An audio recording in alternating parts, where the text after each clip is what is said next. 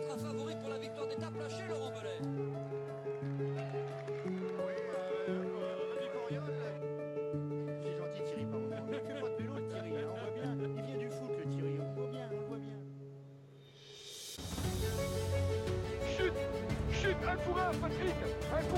Dans le ravin, Patrick Sur notre gauche. Un coureur est tombé.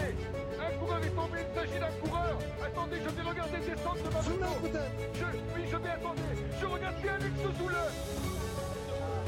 Avec l'attaque d'Anti-Schleck, là, c'est Nibali le premier à sauter dans sa roue. Franck Schleck est juste derrière. Et Alberto Contador qui vient de partir. Lance Armstrong, Lance Armstrong est lâché. Lance Armstrong est lâché.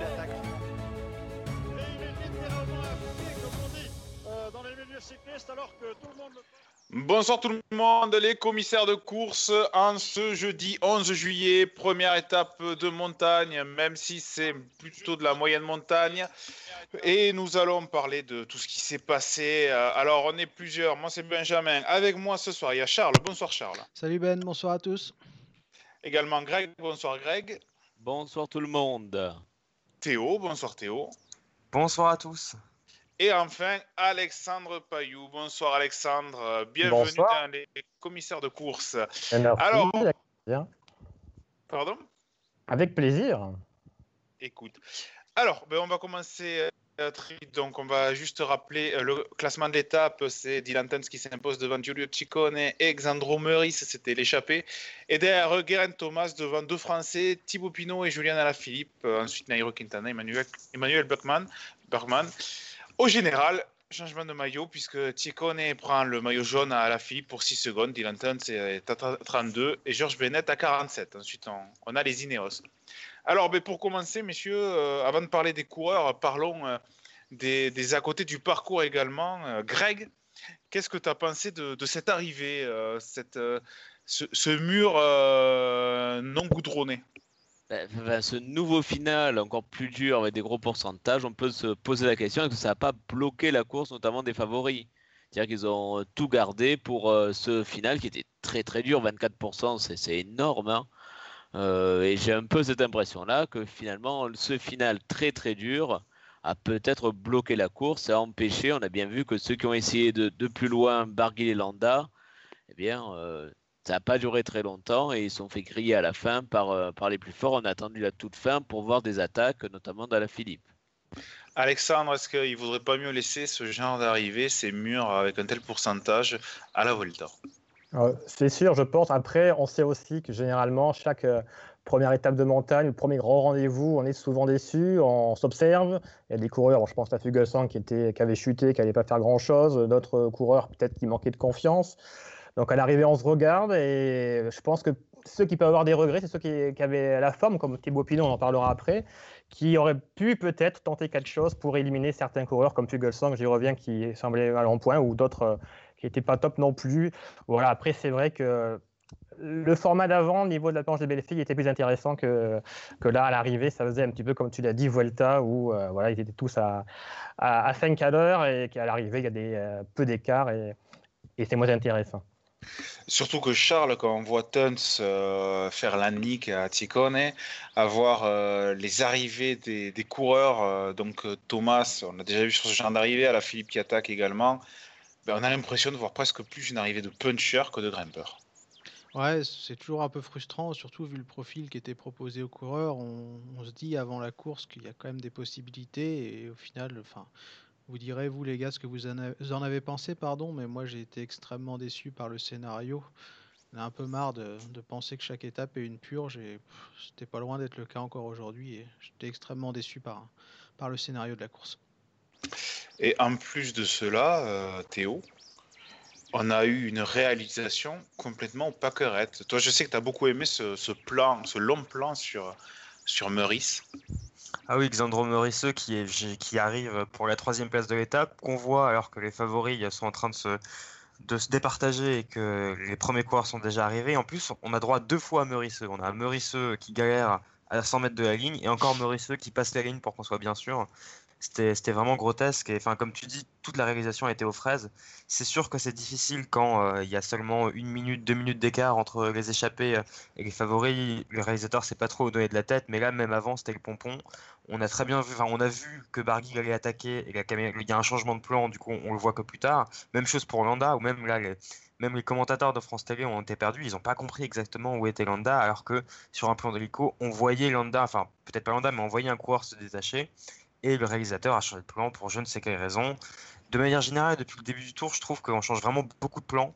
Euh, on reste pas souvent sur le groupe des favoris, du coup c'est difficile de, se faire vraiment une idée de qui en forme, qui a un faciès, euh, un faciès euh, soulagé ou pas.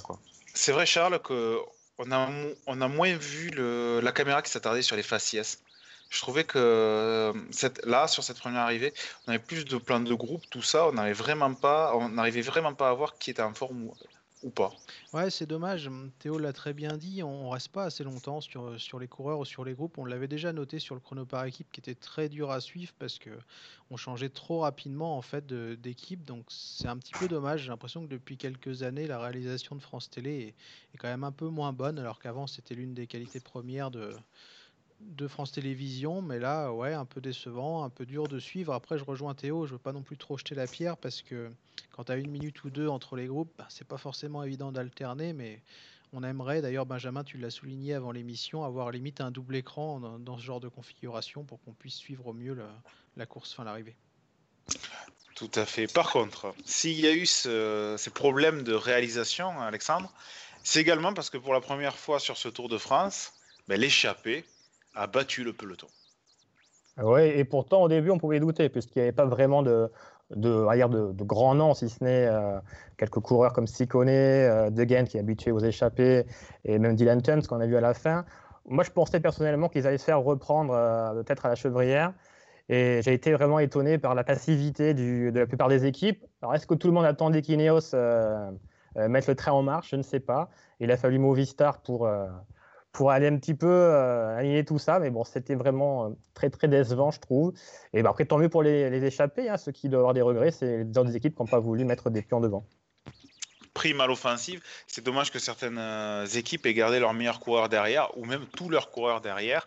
Greg, c'est vrai que, comme le dit Alexandre, il y a eu les, les, équipes qui s'observaient. On a un peu eu l'impression de, de voir un peu le temps du Tour de France privé de son patron. Oui, pendant très longtemps, enfin même des stratégies qu'on ne prenait pas trop, ça a roulé tranquille derrière les échappés, l'écart a grandi, puis après on a vu euh, Movistar reprendre euh, la poursuite en mer, on a même vu au moment Valverde euh, prendre de, gros relais, puis à un moment il a reculé, mais personne n'a roulé derrière, donc il est repassé devant. Donc c'est vrai, on a vu un peu cet échange entre, enfin, entre les équipes de leaders, aucune n'a voulu prendre euh, la poursuite en main, un peu comme si c'était un, coup de bluff, hein, c'est-à-dire on attend en dernier, qui c'est pas à moi de prendre la poursuite, c'est à toi, etc., etc. Ouais, on soulignera d'ailleurs dans l'échappée parce qu'on on a, pas mal critiqué cette sélection euh, chez Cofidis, Charles euh, et Greg également, que Béran a été le, rayon de soleil de la Cofidis aujourd'hui parce que ça a été très dur pour cette équipe avec l'abandon de Hédé, Laporte et Pérez qui finissent très loin, juste devant la voiture balai. Heureusement que Nathanael Béran était, était dans l'échappée. Charles. Oui. Euh, pardon. Ouais, j'ai l'impression qu'ils ont été victimes d'un espèce de virus euh, Cofidis, donc j'ai pas envie de les blâmer. Bien sûr, je pense qu'on a pas mal dit que la sélection était très mauvaise. Je maintiens ce, point de vue-là parce que. Bah ouais, non, j'ai pas envie d'enfoncer en fait. Parce oui, ils ont quand même pas de bol, mais euh, enfin, on a déjà dit, ouais, c'est dommage. Alors, on va parler des favoris maintenant, puisqu'on a parlé un peu du déroulé de la course. Et il y en a deux qui ont déchaîner les passions, Théo. C'est euh, Julien Alaphilippe et Guérin Thomas. Alors, qu'est-ce que tu en as pensé, toi? Bah j'ai un peu un avis partagé. Je faisais partie des gens qui pensaient que Alaphilippe pouvait pas pouvait pas garder son maillot aujourd'hui. Bon, il l'a pas gardé, mais parce que c'est un échappé qu'il a pris, pas parce qu'il a été lâché par, par les favoris. Mais c'est parce que je voyais un peu une configuration d'étapes différente j'avais un peu surestimé la difficulté, euh, la difficulté de l'étape. C'est vrai qu'il y avait beaucoup de dénivelé, mais euh, bah, pendant très longtemps, le peloton a regoûté derrière Casper Asgren. Du coup, bah, les montées, elles n'ont pas forcément pesé dans les jambes. Et la planche des belles filles, c'est quoi 25 minutes d'effort, un peu moins 20 euh, minutes? Du coup, bah, ça peut correspondre en qualité d'Alaphilippe. Philippe. Enfin, on sait que c'est un coureur très costaud, on sait dans quelle équipe il court. C'est une très grande performance, mais c'est pas non plus la surprise du siècle.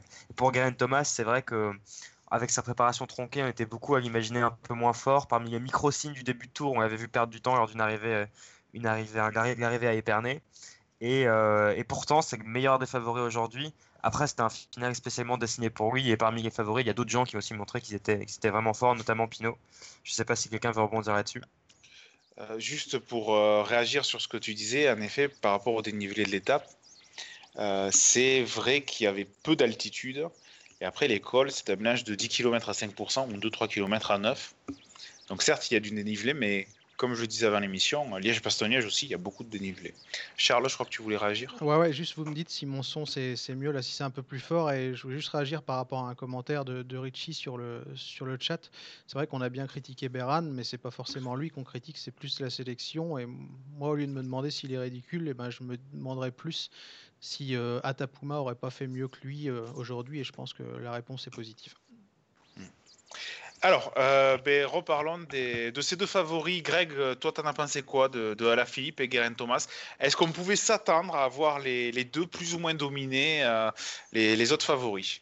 Ben, Je pense, enfin, vu l'intensité du démarrage d'Alaphilippe, je pense qu'on n'était pas nombreux à attendre un tel démarrage parce qu'il a fait, du peu qu'on en a vu avec la réalisation, moi j'ai trouvé assez impressionnant son démarrage. Hein. Et je pense qu'on a été nombreux à être surpris par ça. Enfin, de spectaculaire, le côté je vais défendre mon maillot euh, qui se joue à quelques secondes. Je pense que ça a été, enfin, pour moi, une première surprise. Concernant Thomas, oui, c'est vrai, il avait perdu quoi, 3-4 secondes euh, la dernière fois, éperné. Et c'est vrai que peut-être qu'on l'entendait pas, mais euh, il a été présent. Il prend encore un petit peu de temps à Bernal mais euh, un peu moins surpris parce que je pense qu'il va monter en puissance et que c'était, euh, enfin là c'était beaucoup moins surprenant. Alexandre, est-ce qu'on peut dire que la au-delà du profil, est-ce qu'on peut dire que la configuration de la course avantageait notamment ces, ces deux types de coureurs? Euh, pour Philippe, c'est sûr, hein, ça aurait embrayé plus tôt, il aurait eu du mal à suivre sur la fin. Là, ça a été quand même un train, on va pas dire pépère, mais il avait largement les, moyens de suivre. Et puis après, sur le punch à la fin, ben, il a tout tenté pour euh, garder son maillot jaune. Euh, puis on savait qu'il allait être en forme sur ce début de Tour de France. Je pense que petit à petit, on le verra moins, notamment en fin de deuxième semaine peut-être. Mais voilà, là, il a tout tenté. Je pense qu'il va être déçu de, laisser le jaune à, à pour, quelques secondes. D'ailleurs, on parlera peut-être des bonifications. C'est grâce aux bonifications qu'il y a eu sur le parcours que, et 8 secondes que Ciccone euh, prend le maillot. Non, je ne suis pas étonné par pour Alaphilippe. Euh, maintenant, j'attends un devoir sur les étapes plus dures et surtout avec, euh, on va dire, une allure un petit peu plus soutenue. Charles, euh, ben, c'est vrai quand même euh, que bon, on, attendra de voir ce que fait Alaphilippe plus tard, mais après sur les bonifications, on ne peut pas râler sur cela puisque lui-même Alaphilippe a bénéficié des bonifications sur l'étape qu'il remporte à Épernay. Ouais, je crois qu'il a bénéficié, il a récolté en tout 15 secondes et, 14 pour connaît ou l'inverse, je sais plus. Enfin bref, c'est pas très important. Mais oui, Philippe a, a bien bénéficié des bonifs et je pense qu'il continuera à, en bénéficier pour bah, peut-être samedi ou dimanche. Si je me trompe pas, il y a, deux sprints qui sont là, euh, qui sont placés en fin d'étape. Donc pourquoi pas le voir euh, essayer de récolter quelques précieuses secondes pour reprendre la, la tunique de leader à, à Giulio Ciccone. Surtout que Philippe est, plus puncher. Tiens d'ailleurs, euh, sur le chat, pendant que je donne mon avis pour un part sur les deux coureurs, n'hésitez pas à nous dire ce que vous en avez pensé. Je vois que vous le faites déjà. Mais également, euh, si vous pensez que Philippe, euh, s'il reprend son maillot jaune, jusqu'où il peut le tenir? Est-ce qu'il y en a qui le voient, même en haute montagne, avec ce qu'il a démontré, tenir, bon, pas à gagner le Tour de France, mais, mais faire comme Thomas Vauclair en 2011 Ou si, pour vous, vous pensez que non, non, à Philippe, c'est euh, dès, le tour malais, dès le sous ça sera terminé. Donc pour ma part, ben, à la Philippe, ça m'a pas trop surpris, notamment par rapport à la configuration de l'étape, comme vous avez tous dit, hein, c'était quand même un rythme très très lent. Euh, le peloton perdu du temps dans les ascensions sur un groupe où André Greppel prenait des relais. Je ne sais pas si on se rend compte euh, du, niveau de, de montée qu'il y avait. Après, ça a accéléré en effet bon, à partir du sommet du ballon d'Alsace. Mais si on regarde le profil, il restait le col, des Croix pardon, et le col des Chevrières. C'est des, des côtes, c'est pas des cols. Et ensuite, la planche des belles filles, bon, ben, c'est 7 km à 8,7%. Mais 7 km, déjà, c'est pas grand-chose. On a vu à la Philippe faire des numéros d'un pays ressource, notamment l'an dernier sur le Tour de France. Et ensuite, c'est monté tempo également, avec un Valverde qui roule, puis qui se remet dans les roues, puis qui revient rouler. Et c'est finalement à partir de l'attaque de Warren Barguil qui a décidé Mikel Landa à attaquer, que là on a commencé à accélérer. Et ça me permet de passer euh, euh, sur les autres favoris, même si on va continuer à parler de Geraint Thomas. Euh, Charles, c'est cette accélération, donc il y a eu Landa, mais l'équipe qui a accéléré vraiment, c'est une équipe française. C'est la Groupama FDJ avec Godu qui accélère fortement le groupe des favoris. Ça faisait longtemps qu'on n'avait pas vu des Français à pareille fête. Ouais, ouais, c'est vrai que c'était assez plaisant. Je voulais juste rebondir vite fait parce que tout à l'heure, euh, tu parlais de d'Europecar 2011. Moi, je suis assez d'accord avec la comparaison d'Ala Philippe de cette année et d'Europecar de 2011. Euh, chacun en fera ce qu'il voudra. Mais euh, pour revenir sur, sur les Français, ouais, ça a fait plaisir. C'est vrai que David Godu qui prend ses responsabilités comme un Pinot dans la roue, c'était c'était assez intéressant, je trouve. Thibaut Pinot a, a fait preuve du de belle qualité encore aujourd'hui. Il était pas loin de reprendre euh, Thomas et Alaphilippe, donc c'est plutôt bien. Il, oh, il, reprend même Alaphilippe puisqu'il reprend même à, la Philippe, ouais. D'ailleurs, il le dépasse euh, sur la Parce ligne. Parce finit, finit, il faut le dire, à l'arrière. il, finit vraiment à l'arrache à la Philippe. C'est vrai que Pinot l'a repris, mais il est bien, il est dans le jeu, il est euh, dans les mêmes temps quasiment que, que Thomas et Bernal, donc tout reste jouable pour la victoire finale et c'est plutôt une bonne chose. Greg, on l'a dit, cette arrivée, ça, a vraiment bloqué la course. Euh, cependant, ben, en voyant comment ça s'est passé sur le dernier kilomètre, on peut quand même dire que Mikel Landa, qui a fait plusieurs kilomètres en tête, notamment sur les replats pendant que Godu était à bloc derrière, il est quand même sacrément fort parce qu'il finit pas loin. Oui, effectivement, enfin, on peut dire qu'il a fait plaisir. On sait qu'il sort du Giro, mais c'est quand même le premier des favoris à attaquer. Et finalement, il fait termine quoi Il perd 7 euh, secondes, peut-être 8 secondes sur, euh, sur, sur Thomas, donc il n'est pas loin du tout derrière. Et on peut espérer, visiblement, que ce soit encore un coureur offensif pour la suite. 9 secondes, voilà. On peut espérer qu'il soit aussi offensif dans les Pyrénées, car moi j'ai peur qu'on retrouve ce scénario euh, de course dans, enfin, dans les Pyrénées, euh, encore une fois. Alexandre, euh, tu nous as pas mal parlé de, coureurs qui auraient pu perdre beaucoup de temps, ce qui n'a pas été le cas. Tu as notamment insisté sur Fugelsang. Est-ce qu'on peut quand même penser que sa performance est encourageante? Donc, je rappelle, par rapport à Geraint Thomas, premier des favoris, euh, il, perd, euh, il perd à peine 9 secondes.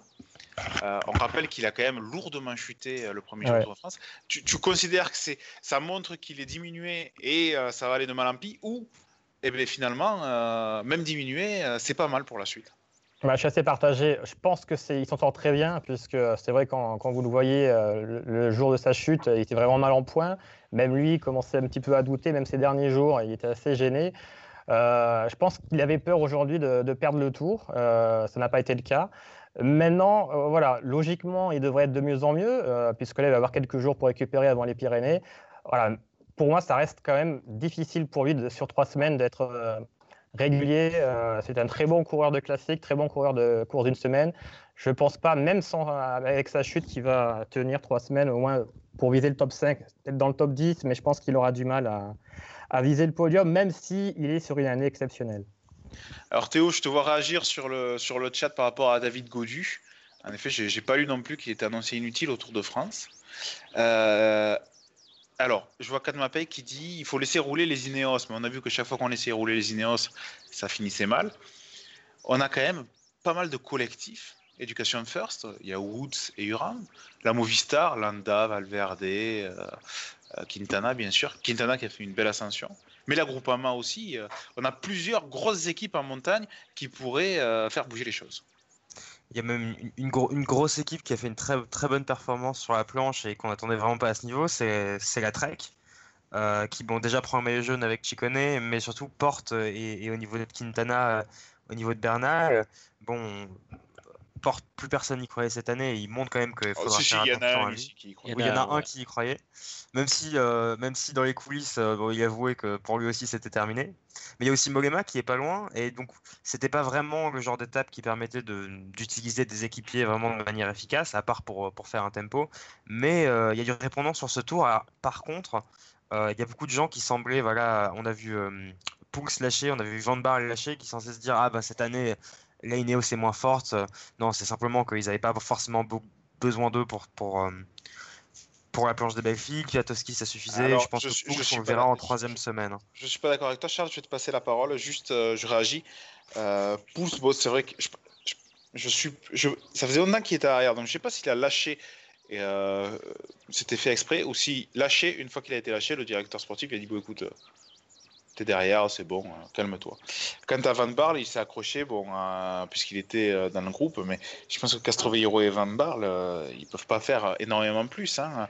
Froome, Froome fait perdre un étage et pas, et pas n'importe lequel à la Ineos. On- je ne dis pas Mm. Qu'ils sont vrai, ouais. faibles, mais je dis qu'ils sont moins forts.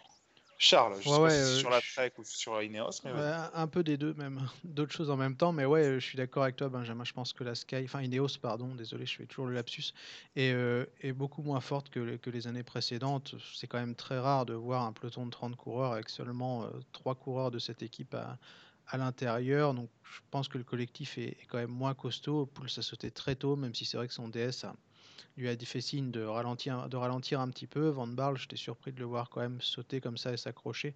Donc je pense qu'ils sont moins forts. Euh, pour Porte, je pense que c'était moi qui étais visé. Non, j'y croyais pas du tout hein, avant le, départ du Tour de France. Mais je voulais rebondir sur, Quintana plutôt. Je l'ai vraiment trouvé très intéressant sur une montée qui, qui lui convenait pas du tout.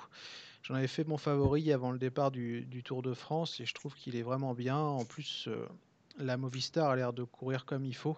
On a vu que Valverde a- avait décidé, je pense, de, de sacrifier complètement ses, ses chances puisqu'il a, il s'est mis à rouler euh, sans trop de soucis pour, euh, pour Landa et Quintana. Donc je pense qu'on aura une très Peut-être forte- même, la, peut-être même Landa c'est- se sacrifie parce que l'attaque où il la place, on peut se dire que cette année, peut-être que Quintana a vraiment une équipe à son service. Et d'ailleurs, Landa se dit peut-être que c'est en étant équipier qu'il a plus de chances de gagner, comme le Carapaz euh, je pense qu'il y a une Movistar qui sera très forte cette année et ça va être intéressant pour un peu contrecarrer les plans de la Sky, enfin de Ineos, pardon.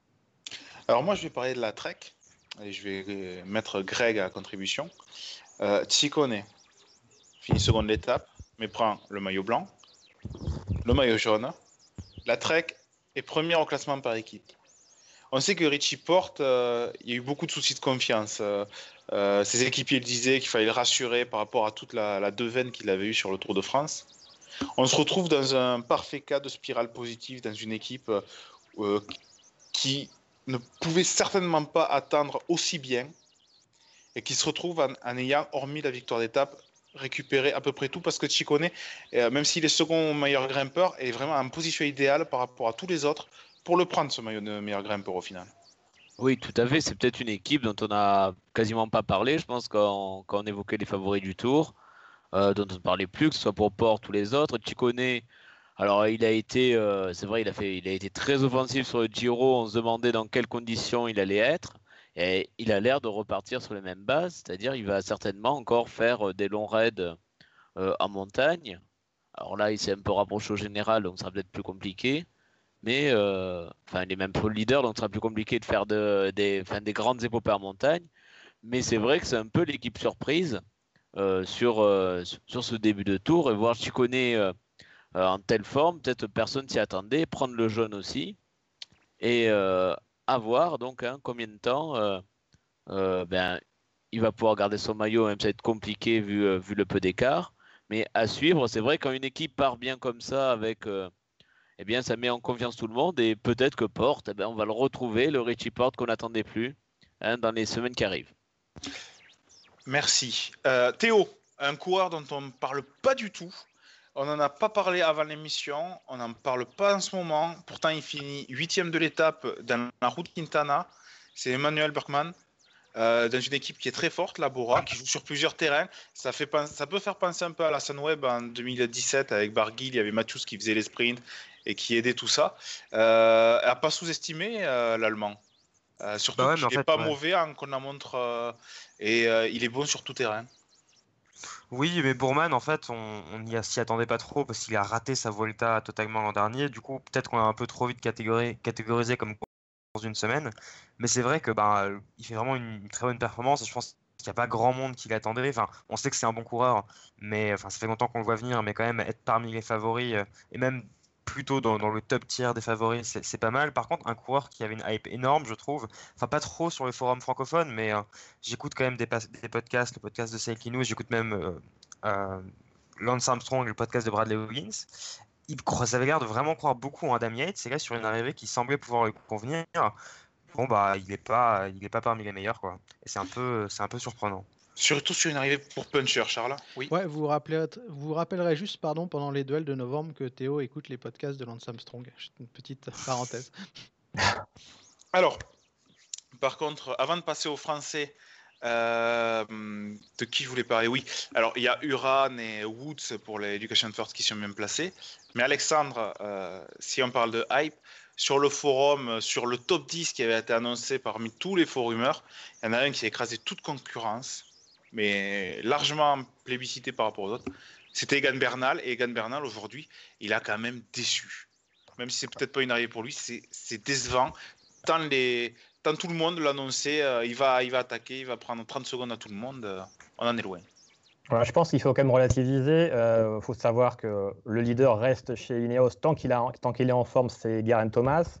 Donc, euh, il reste pour l'instant en réserve euh, de la cavalerie. Puis euh, voilà, on se rappelle à Épernay, il avait terminé devant, tout le monde se disait ça y est, euh, Bernal prend le leadership sur, euh, sur Thomas, alors que là c'est le contraire. Donc, je pense qu'il faut attendre les Pyrénées vraiment pour se, vraiment se faire une, un avis sur ça. Mais non, pour moi, je pense qu'il va être. S'il chute pas, voilà. S'il chute pas, je pense qu'il sera sur le podium sans souci et certainement avec Thomas également.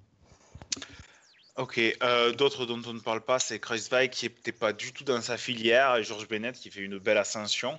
Parce qu'on ne va pas parler non plus de, de tout le monde, on va, on va pas trop avoir le temps, même si on va dépasser euh, la demi-heure de l'émission, tant il y a, il y a de choses à dire, c'est la première arrivée au sommet.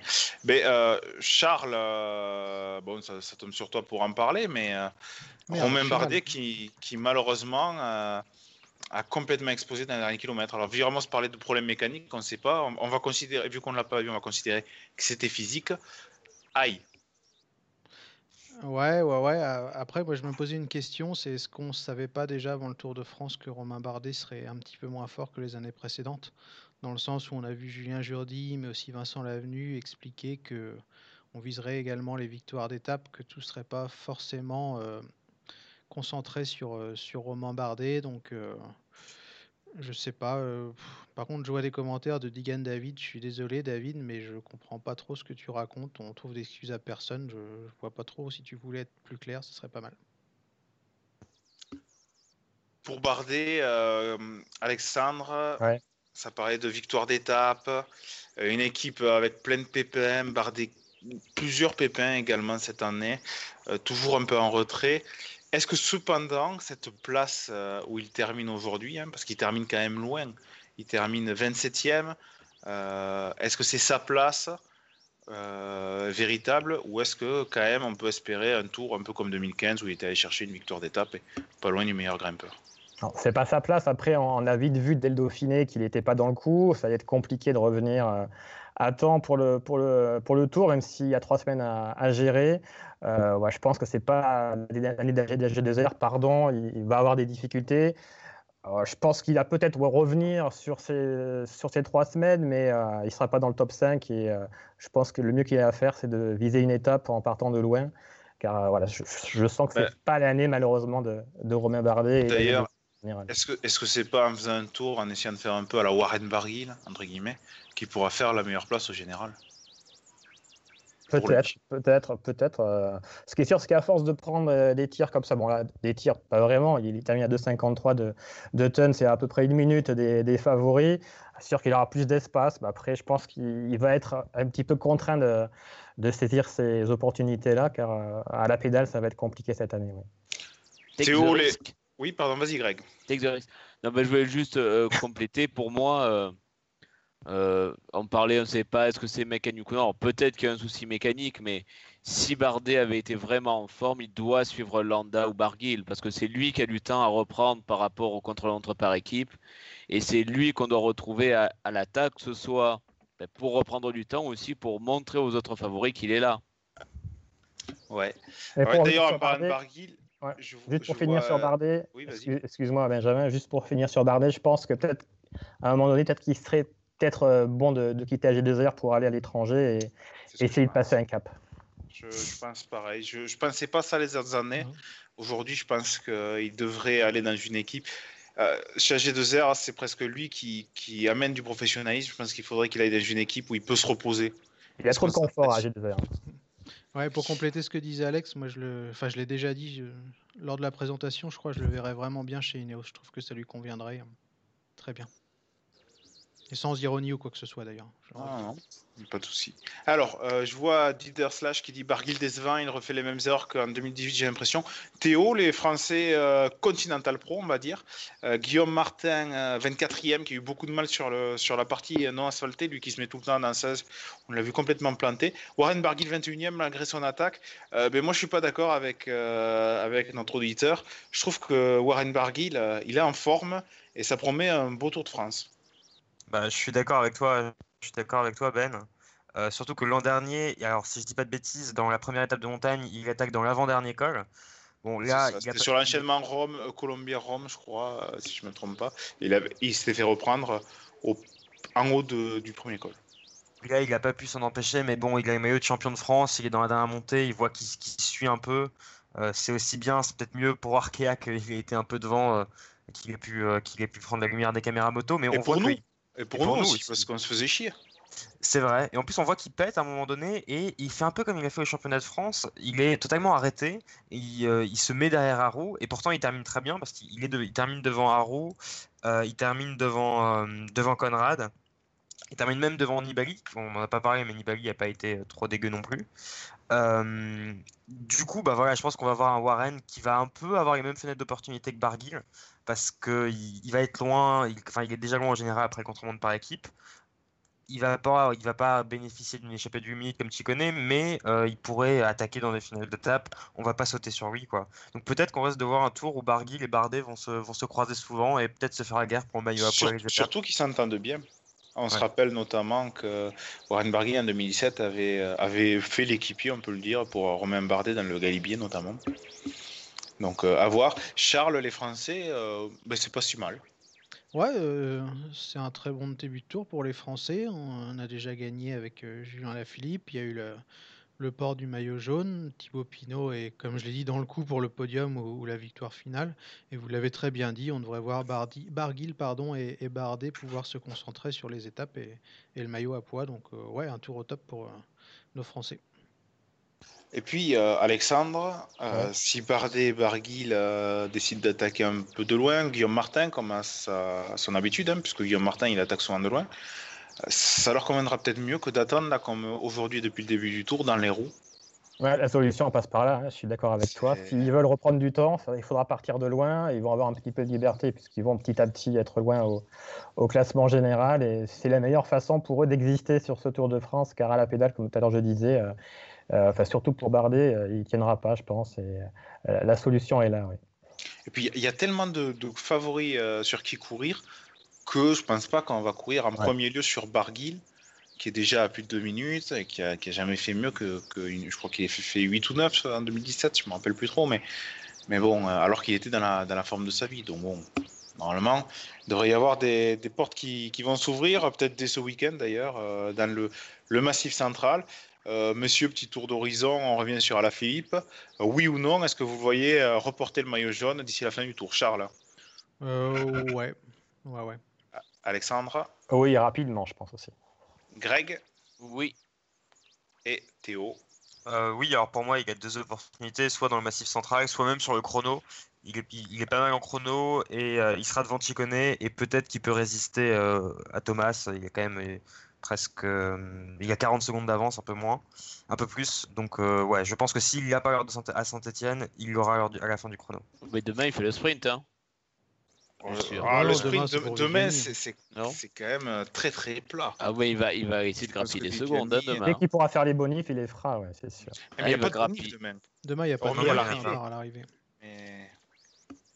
mais bon, mais Mais- d'ailleurs, alors, on va parler de l'étape de demain. En deux mots, je vais, je vais dire ce que j'en pense, messieurs, si vous voulez rajouter quelque chose, euh, allez-y. Donc, euh, Belfort, Chalon-sur-Saône, pour les, les aficionados du vélo, 11h20 devant la télé pour, euh, pour une longue, très longue étape, euh, récupérer les heures de sommeil, tout ça. Euh, bon, mais 200, euh, 230 km, trois bosses répertoriées, mais, mais c'est plat. Je, je pense qu'il va pas y avoir grand-chose. Alors, je crois qu'on passe à travers pas mal de vignobles, donc s'il y a du vent, peut-être, mais j'ai pas regardé la météo. Donc, je vais envoyer Greg la regarder pendant que je vais vous parler des, des pronostics. Mais toujours dit que je pense que ça sera un sprint massif s'il n'y a pas de bordure. On est d'accord, tout le monde? Oui. Oui. Alors, pour les pronostics maintenant. euh, donc, toujours euh, deux pronostics par étape. Euh, le classement, ça donne Théo toujours en tête avec 3 points. Et euh, en deuxième position, eh bien, Alexandre, ici présent, a été rattrapé par Alexandre Rollet et. Pierre 38 Royon, qui euh, ont été les seuls à pronostiquer Bardet dernier des favoris aujourd'hui. Et J'ai hésité aussi, hein, j'ai pas fait. Ouais, et ouais, mais il fallait le faire. Voilà. Ouais. Ça ne pardonne pas. Alors, ben, pour demain, euh, deux pronostics comme d'habitude. Donc, le vainqueur de l'étape, bien entendu. Et alors, euh, j'ai essayé de réfléchir à un, pro- un deuxième pronostic un peu original. Donc, je vous copie euh, les, noms des dix premiers du classement général voilà, sur, le, sur le live. Sachant que ceux qui écoutent l'émission en podcast ou en replay, n'hésitez pas. euh, Vous pouvez participer au pronostic en mettant euh, votre, en commentaire votre pronostic. vous avez jusqu'au départ de l'étape de, de demain. Donc, Ciccone, Alaphilippe, Tens, Bennett, Thomas, Bernal, Pinot, Kreswijk, Woods, Uran. Lequel de ces coureurs sera le premier sur la ligne demain Alors, pendant, Ah, pendant qu'on réfléchit, juste pour donner un complément d'information sur demain, les sprints, euh, enfin les bonifs à la Philippe, comme il est à 6 secondes au général de Ciccone, il faudrait qu'il finisse deuxième du sprint à l'arrivée demain pour reprendre le maillot de jaune de leader. Moi, je- moi, je pense qu'il va se réserver parce qu'il y a deux étapes de moyenne montagne euh, ensuite. Donc, je pense pas qu'il va prendre les risques du sprint quand même. Ça serait vraiment. euh, Parce que faire troisième d'un sprint massif avec Sagan, avec. euh, avec Oui, puis là, il y aura les Groenewegen, les Viviani, les One, etc. Enfin, ça paraît compliqué. Mais juste pour être factuel, il faudrait qu'il fasse deuxième. Quoi. Greg, est-ce que tu as eu la, la météo? Euh, vent de côté entre 20, enfin entre 15 et 30 km/h.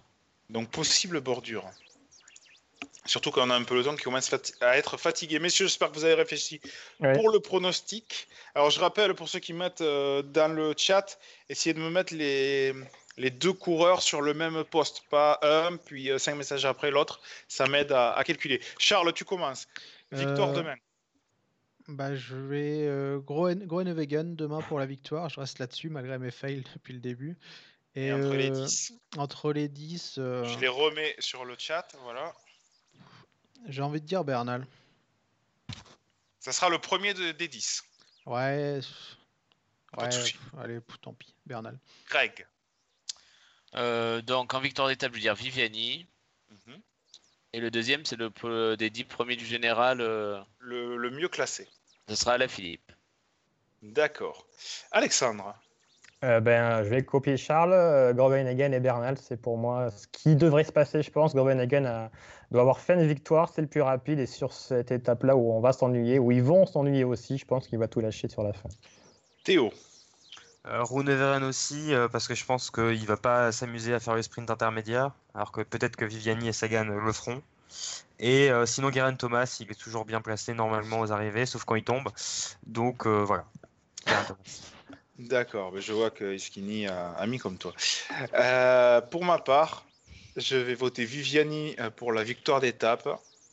Et pour le, pour le, pour le coureur le mieux classé de tous, je vais mettre Ciccone, qui avec le maillot jaune sur le dos va tout faire pour, être, pour finir dans les premiers, pour pas prendre de cassure.